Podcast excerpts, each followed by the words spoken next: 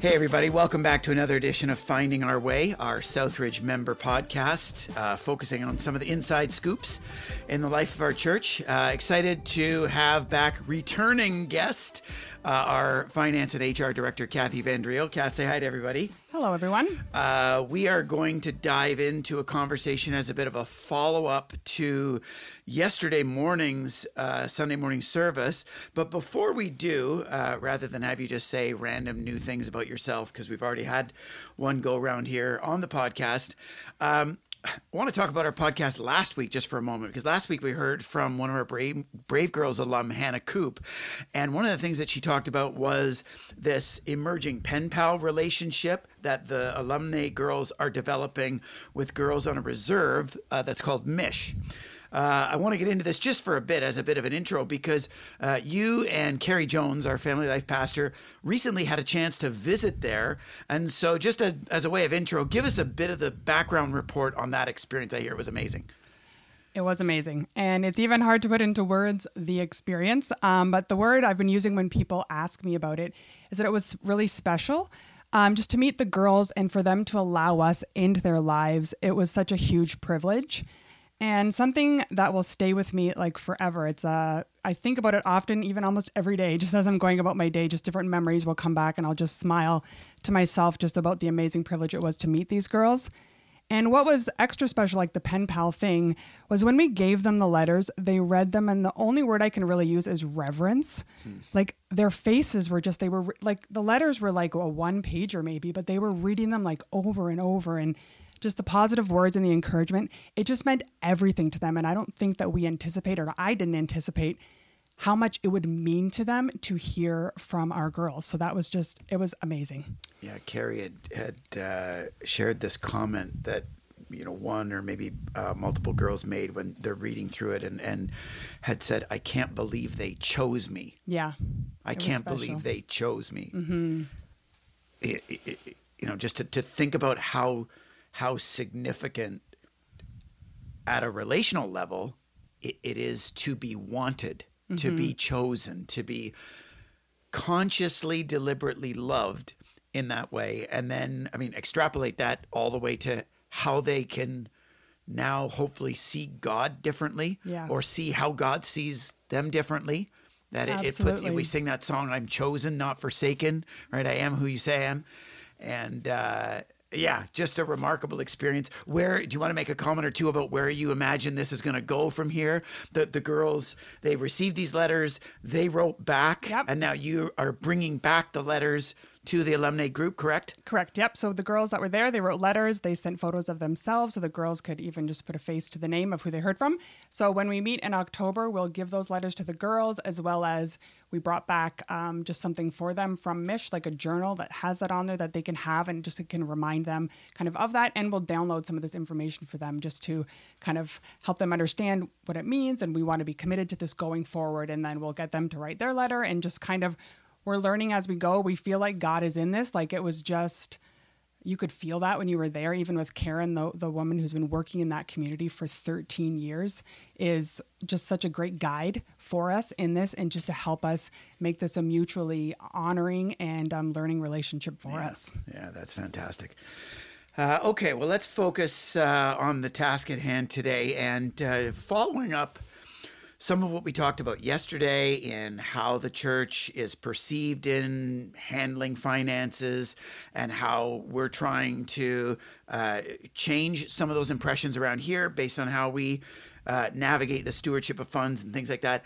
Uh, I thought it would be cool to, to sit down with our finance director, because you are the one person in our entire community who directly sees everything. You know everything when it comes to how we handle our money. And uh, I guess as finance director, and we, you and I don't really talk about this, but I'm, I'm curious to get uh, some of your comments in this podcast. For, first things first, Kath, what's it like to live with that, to be that one person who knows everything about everything financially? It's definitely, like, honestly not an easy thing to live with. Like, um, yeah, to know that information, and yeah, it's just not easy. But I'm thankful early on I realized, like, this area of life for people is like between them and God, and I have to leave it there. And I have to remind myself of that. at times when I'm going through that information, or I can be tempted to whatever, go, yeah, just be distracted or whatever, but that information weighs on you, just to realize that it's not up to me, um, that I have to leave that between them and God. And I'm just thankful also my mind, I guess, as an accounting type of person, numbers can just be numbers. And you can, I can compartmentalize that in my mind.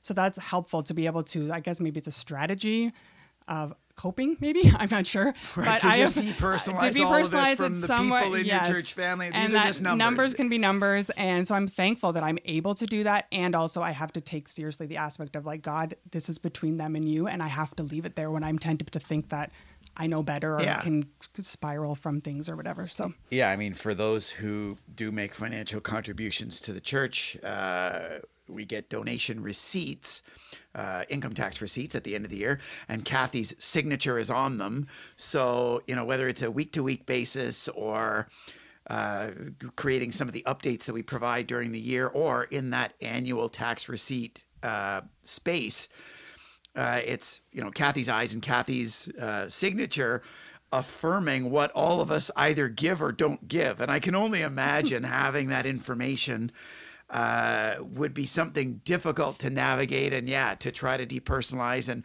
not draw conclusions, mm-hmm. or you know, yep, not be exactly. quick to judge and things yep. like that. That's uh, that's probably hard to carry. Is it uh, at a relational level? Is it weird to see that uh, otherwise hidden side of all of our lives, and then still relate to all of us as people in our community? Yeah, it can be challenging for sure. Um, also, even depending where I'm at, of just far as when I've looked at it or just even my thought process, it can it's a choice like to either not give pre- preferential treatment to people or feel like you need to treat people as like V I P or something, um, or just allow negative me to uh, negatively affect relationships or folks for just based. I mean, again, like you said, it's I don't know the whole story, but based on what I'm seeing, I'm a human being too. So I can draw conclusions or make up stories in my head about a lot of things, including this.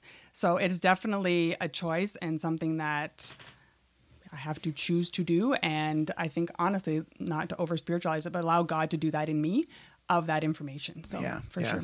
I think what what's, it's funny on my end, and I know you and I have really never talked about this formally, it... it it actually is helpful to to know that somebody knows. Sure.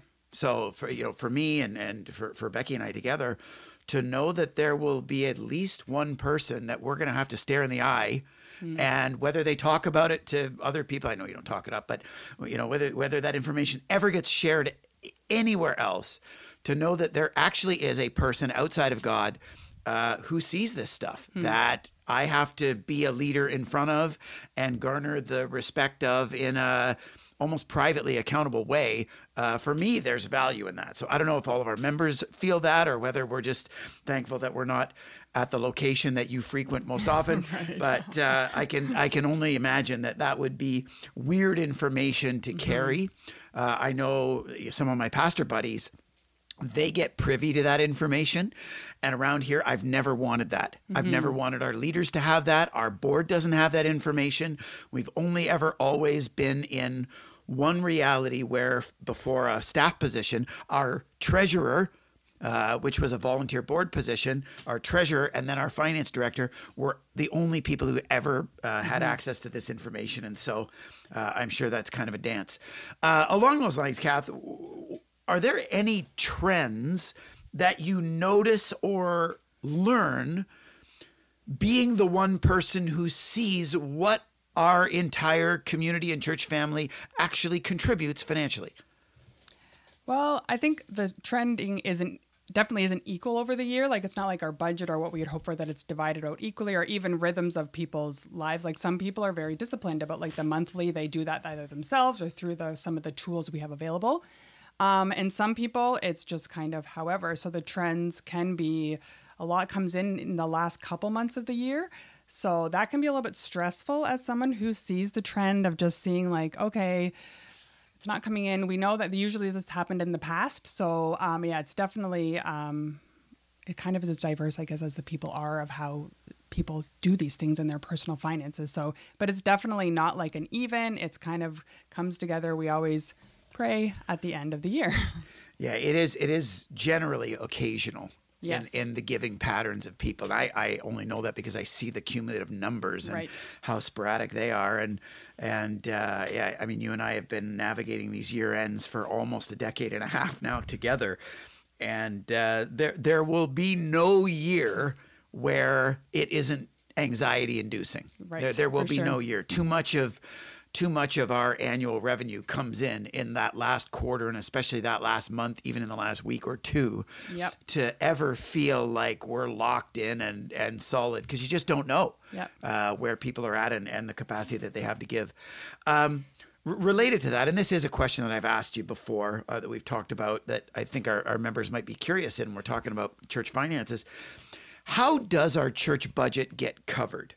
Is it, and I know in some churches, it's almost like an eighty twenty rule or, or, or, you know, maybe more extreme where there's a, a small few like really heavy hitters mm-hmm. that sort of take care of it on behalf of everyone. Or is it just hundreds and hundreds of people that are pecking away, or a bit of both? Or based on what you see, what, what can you say, obviously, without, you know, names sure. and details? Yeah, I think I would say it's a bit of both, but definitely it's more so the idea of many hands make light work.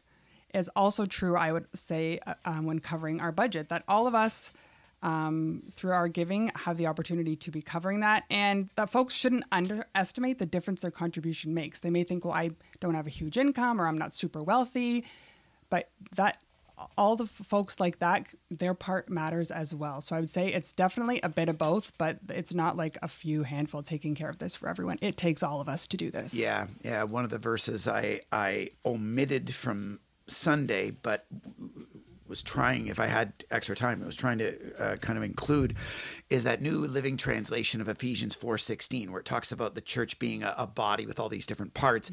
And it says, as each part does its own special work, it helps the other parts grow so that the whole body is healthy and growing and full of love. And it really is a, we need everyone's help to help everyone Absolutely. And do the work that we're doing. And so I hope as uh, members and participants across our community to realize we all have a special work to do. And from a financial resourcing perspective, we've all got a special work to contribute uh, according to what God has entrusted to us. That makes a difference. It helps the other parts grow so that together we're healthy and growing and full of love. And uh, that's some of what we want to get into today. Uh, it's not just how a church handles money. We talked about that on, on Sunday. But to get into some of the the the so what, some of the financial underbelly of uh, a local church's life. Uh, I wanted to talk about even just your, your personal journey in this, not as finance director, but as a member of our church, because I know that you're not just someone who accounts for the money around here. You've been growing in the last couple decades in your own understanding of uh, faith and financial stewardship. So walk us through at a personal level how you've seen God grow you in these ways to start. Sure. Um, so I'm someone who grew up in the church, so I have learned about the idea of tithing since I was very young. And I'm also someone who is, if there's a rule, I tend to follow it. So um, I would have given from my earliest jobs, I would have given in that vein that this is the rule, so this is what you do. You poured out one one out of every ten bottles that you were exactly. served by your mother. Right, exactly, exactly. Every dime for every dollar. Um, so I say, like, as much as that the, the legalistic aspect is probably not a, that's not a great part of my personality, I would say. But I would say the positive of that, that I, it has helped me to develop the discipline of giving from early age. This is just what I have done since I started working. So I think that's just really helpful for me to just, that's always been something that I've done. And over the years, though, it has definitely changed from a rule to follow and become part of my followership of Jesus. Um, just all the verses in the Bible that talk about money and the ways that it can just be a very distracting thing, or just how much just God talks about it. And just yeah. kind of the idea of putting my money where my mouth is in every area of my life. Um, if I want to be a person, or I say I want to be a person that wants to be growing in living like Jesus, that th- this is a way, especially for me who can also worry or control, you're just getting to know a lot about me right now, um, in those areas of my life, that it's somewhere to let go of that control and to realize actually that all that I have isn't, it's not mine. Yeah. God gave it to me, and to be able to um, just practically help me to re- like to remember and to do like this act that reminds me that God, it's His stuff and He gave it to me. Yeah. So, and I I feel I, w- I would track with a lot of that in the sense that the the the most foundational concept a person has to embrace when it comes to financial stewardship is the definition of stewardship. Mm. That stewardship isn't ownership, right? Stewardship is the utilization of someone else's stuff. Yeah. And when you start with first things first, none of this is mine. Mm-hmm. And the owner who entrusted this to me for a time has designed this to get handled in a way that first things first gives a portion right off the top back to him. I think, you know, outside of just learning that since you were born, appreciating that it's not yours to begin with actually makes it easier to start with first things first, giving it back. Absolutely. You're you're not almost you're almost not giving it at that point, as opposed to returning right. the the first portion and then trying to use for the owner uh, the the remaining portion. And and I think for some of us, even getting our head around what a steward mm-hmm. means. Uh, would go a long way in us being able to live out the values and the discipline of good financial stewardship. Yep. Uh, I know along those lines, over the years, you've been a huge Dave Ramsey fan. That's Dave true. Ramsey is a, a, a Bible teacher and a champion of good financial stewardship. Um, what makes you a fan of Dave Ramsey, or more importantly, what makes you most passionate about personally growing and seeing other people grow in their financial stewardship? So the thing I, I liked about Dave Ramsey, I've, I've gone a little bit away in my super fandom, when, uh, probably about ten years ago. When we first got married, my husband's name is Dave, and people would often joke or would say, he and I would joke even that Dave Ramsey was my other Dave. Um, reading his books and listening to his radio show, I, I was uh, a bit a fanatical probably at the time. Um, but what I appreciated about it is just like he has steps that you go through and just the practical nature of addressing things like debt and having those conversations of he's very open about talking about giving like first things first. Like he, he teaches that very clearly and um, just so, like get to it. Like he doesn't have, which is maybe not good, but a lot of patience or he says you like people can do this. Like he doesn't make it seem like it isn't possible for you. There's steps and programs or things that you can do to actually get a handle around that. And it doesn't have to be super complicated. Hmm. And so I've really appreciated that about him. And financial stewardship in general, like it's just something I know can cause so much stress for people in relationships, just personally. And even for Dave and I, like when we first got married, that wasn't something that he was used to, budgeting and things like that. And just how much he appreciated us doing that as a family, even us giving t- to the church faithfully. Like he said, he felt better walking into church knowing that he, we were kind of having these plans and we hmm. were doing that. So just even for him to realize like that that was maybe not his experience growing up or his choices or whatever, um, when we were doing that together, it just allows that kind of stress to go away and just allow you to be able to use energy that you are worrying and mind space about those things to your relationships, be present with your family. Like it, the stress is just can be so much for people. And I think I'm passionate about it because stewarding it and having like caring about that and paying attention can just help so much with that people personally in their lives. Yeah, like, Dave Ramsey, uh, and I know a lot of his resources are still accessible on our Right Now Media account if someone wants right. to, to yep. check those out. Um, you know, he's not just about tithing. Right. He's about financial freedom. Yes. As a financial steward, right? Mm-hmm. And I think that's the word you're getting at is yep. liberating yourself of all this burden and guilt and anxiety yes. and stress. And it, it really is, uh, we talked on Sunday about that Malachi verse where God says, test me in this right. and see if I don't open up the windows of heaven for you, if I don't deliver mm. on this. Not dollar for dollar necessarily, but in a, a life of abundance beyond what you formerly formerly knew. Mm-hmm. And uh, along those lines, just wrapping up this this personal journey you've been on, what would you say is the greatest thing that you've seen or experienced God do through your embracing and growth in faithfulness and financial stewardship? Personally, for me, I think he's grown my heart in the things that he's doing. Because hmm. in Matthew six, where it says, like, where your treasure is, there your heart and thoughts will also be. Like for me, if I'm putting money towards that and those things, I'm paying attention to those things. And God is just he's grown me in just what our church is up to, those things that, yeah, that have just grown in that in me personally. And I'd say, like I said, for our family, like Dave Ramsey is like financial peace is what he talks about, like the peace of mind mm.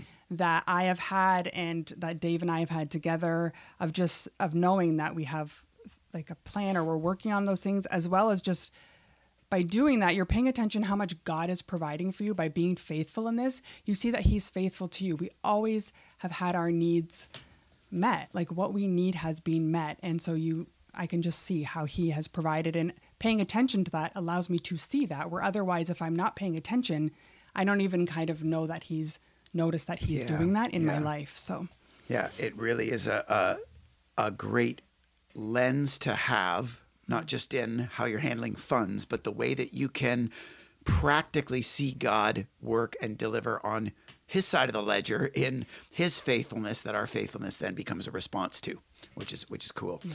Um, you know, Sunday was all about us as a church trying to kind of change the script on what the world sees and provide a, a, a picture of a community behaving credibly and generously, credibly and generously, instead of the impressions on how church handles money being skeptical and, and distrustful. And uh, in the spirit of all of us growing in this way, trying to, to to live out these values of financial stewardship personally and then together as a membership, um, shifting gears a little bit, if, if you were to encourage someone who wanted to grow in their faithfulness in financial stewardship, what would you want to get them to focus on first? Where would they start? I would say pay attention to where your money is going. Whether it's writing it down or tracking it, if you're writing down kind of what, even for thirty days, if you tried writing down what yeah, you spent every day, account for it. Just yeah. write it. Just it doesn't have to be fancy. Just write it down and actually just start paying attention, because you'll learn a lot about your habits and, and things like that just by paying attention. And are there other encouragements practically that say I'm paying attention that you that you would that you would provide um, as we do that? I would say, um, like, just start by the tracking part, and even like the idea of giving or things that you're wanting to grow in. Just start even small, or just like just start doing something. It doesn't do have something. To be don't compl- talk about it. Yeah, do something. It doesn't have to be complicated. You don't have to have a finance background or like love spreadsheets or anything like that. Like, it can seem overwhelming. Just start. Just do something. Yeah, one uh, one piece of advice that I've shared over the years that has been helpful to to us and others consistently is to open that conversation up publicly and transparently with at least one other person who isn't your spouse, if you happen to have one. Yeah, that's great advice. Uh, you know, writing this down is great, and actually getting a picture of, whoa, what am I doing? Uh, opening this up in a vulnerable and transparent and accountable way, I, I feel has had tremendous power. And along those lines, if you if you don't have a safe, kind of trusted person in your circles that you'd be willing to have that transparent kind of conversation with, um, over the years, we have had people in our community who are gifted in this sort of thing, gifted in financial management, passionate about stewardship, who've wanted to make themselves available to mentor and support people who want to live this way to a greater degree. Uh, Kath, can you talk about a, a little bit of the vision of what a person like that might be able to provide a member of our church if they wanted to grow in that way? Sure. Like just what you even said of someone outside of yourself or your spouse, if that's applicable, just to have the conversation with, because things that we can either just think our own way of thinking, we just have one perspective, or our spouse and I, we can tell each other and kind of create a echo chamber in that sense of these ideas or what, how things could go. Um, so it's just, again, another person, as well as they just are actually enjoy like practical support. Like it can seem overwhelming or to do it and continue on, just the encouragement and to have someone who's in your corner, who cares about this stuff and who cares about people experiencing that peace and freedom that we've talked about. Like they would love to be those people yeah. for you. And if you're listening to this, members, and you think, man, that, that would really be beneficial to me. You're not sure who to Uh, who to access in your own life, and you would love someone to come alongside and support you, uh, email Kathy or uh, our Ministry Services Director, Alicia Ha. You can find one of their uh, emails on our website, and uh, they'd love to help kind of broker that relationship with someone in our church that would be willing to help you in that way. Yep, for sure. Um, at the end of the day, financial stewardship is way more than just about money and, you know, practical dollars and cents. Uh, we said on Sunday, it, it is a fundamental spiritual issue. And you alluded to this already, that Jesus taught on no other subject more than the dynamic of, of faith and finances. And so I'm wondering, Kath, what, what does someone need to appreciate, not about their bottom line and their ledger and money in and money out, but spiritually, what does someone need to appreciate about God in order to start and grow in their journey of financial stewardship? So they have to appreciate that we can trust him, that he'll take care of our needs, that he promises that he will. And I've seen that, we've seen that personally in our own lives. Uh, we've chosen to prioritize financial stewardship. I would also say that he wants to bless you. And like Jeff just said, it's not necessarily a dollar for dollar way, but when we change our perspective around money, then we open our eyes and our hearts to see what God is doing in and through our lives, because we're looking at all of this through the lens of it's all God's anyways, and we're just stewarding some of it back. So it just fundamentally, that changes your perspective on the entire conversation. Yeah. yeah. Um, another thing I'd love you to speak to, um, we often talk about the diversity of gifts in our church, that all of us are called to participate in a number of similar ways, but each of us are uniquely gifted to disproportionately contribute in certain ways. And from a financial perspective, over the years, we've coined this phrase or, or uh, uh, stolen this phrase of people who we call are afflicted with affluence. They have uh, been entrusted with the capacity to generate financial resources more than the rest of us.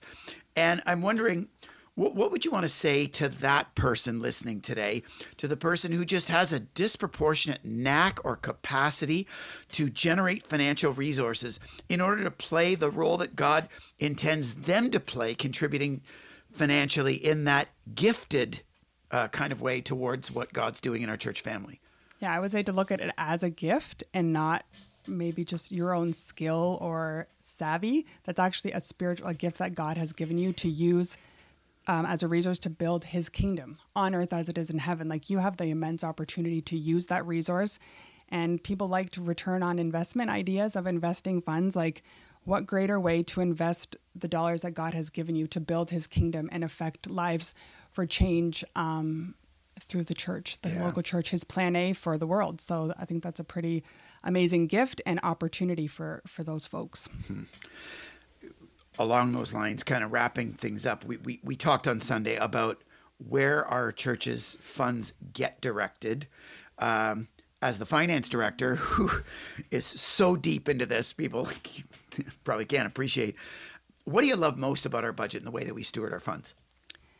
We are very intentional about um, investing a good portion of our dollars to serve those on the margins. It's not about us. A lot of church budgets, which is, it's not wrong. It's just a different way of, like, the Sunday experience or some of those things are large portions of their budget. That's where a lot of their dollars go for those gathering type of experiences. And we've intentionally chosen, which even provides us to be creative as staff to be able to pull off the things that we do on Sundays or provide those programs, because we believe that investing in those on the margins is such a priority on, on God's heart that we want our dollars to match that and just allow us to grow as people through those opportunities, and that dollars are required in a disproportional way in order to meet those needs of those folks. Yeah, for sure, for sure. And uh, f- final question, as you're, you're a member of our ministry services team, that department in our church that provides these kinds of supports, uh, and you've had recently the purview of all of the different ministries' kind of dreams and passions for where they sense God's leading them uh, in the future. Um, what are some of those either most pressing needs or most inspiring opportunities that you see were all of us to grow in financial stewardship and be able to pool together an even greater amount of financial resources than we currently do? This isn't really a ministry initiative, but I think it hinders some of them sometimes, that we do have a bit of a mortgage still on our facilities. So every month, ten thousand dollars goes to pay down that mortgage. And so if that mortgage didn't exist, then we would be able to be allocating those funds to other ministry dreams that we have around here. Um, and also, our buildings are getting older, so there is some work that needs to be done on those. Aren't, those aren't necessarily fun things, but getting rid and reducing that mortgage would kind of just allow us to potentially address some of those things and then be freed up to dream big dreams um, with those dollars in a ministry way. Yeah. Um, when you sat around the other ministries, were there any big dreams that kind of captured your heart that you thought, wow, that's really cool. I want to be a part of a church that does that? I mean, we talk about, like, for the shelter, I know that's, we talk about it a lot as our anchor cause, but just the ability to, the limits that are in our building right now of the dreams of to be able to actually serve people in a multi-level from homelessness to affordable housing. That's a huge need in Niagara. So not only here in Saint Catharines, but we have vacant property in Welland and in Vineland to help those folks who are just struggling to be able to find a safe and clean and decent place to live. Like, that is just something that I don't think those of us who have places to live that are not like struggling or just unsafe places even to live, like just the dignity that it gives for you to, and the safety just to be able to go home to a clean and safe place to live. Like, yeah, I, I think everybody deserves yeah, that. Yeah, and what that home base can be yes. for people's healing and yes, recovery and, and and ultimately thriving yeah. in their lives and mm-hmm. hopefully in their life with God. Uh, it, it's it's really the foundation of all of that. Um, Kath, any final encouragements or maybe challenges even to our church family when it comes to us personally and together as a membership growing in financial stewardship? Like you alluded already, the Malachi thirteen verse ten, around the my role, and just sometimes I don't feel like there's a lot I can do sometimes. For probably about the past year, I've prayed that almost daily for our church community, and I'm captured by the part where God tells us to test him. I don't know how many times in the Bible he does that, but I that's it just has yeah. struck me. Like he said, we can dream some pretty wild dreams around here, and where he says that I will flood open like the doors of heaven and pour out blessing beyond your wildest dreams. Like, for us to actually believe that promise and to test God in that, I would just challenge all of us to grow in that. And just, I can't even imagine the things that God would do in us as individuals and through us in our world if we would be people who would take him up on that challenge. Yeah, amazing, amazing. Thanks, Kath. Uh, thanks to all of you for listening in. I hope, and as Kathy prays, I pray that God has spoken to you even in the last half hour. And if you need to listen to this again and again and again, Uh, do that so that we can be the kind of people who are not only uh, growing in our personal faithfulness to God, but personally and together as a church family, seeing some of those wildest dreams exceeded uh, as God faithfully answers uh, our prayers and, and uh, his test to us in that sense. That's a great ending, Kath. Uh, appreciate all of you continuing the journey with us in this way. We'll see you again next week as we continue finding our way together. Take care, everyone.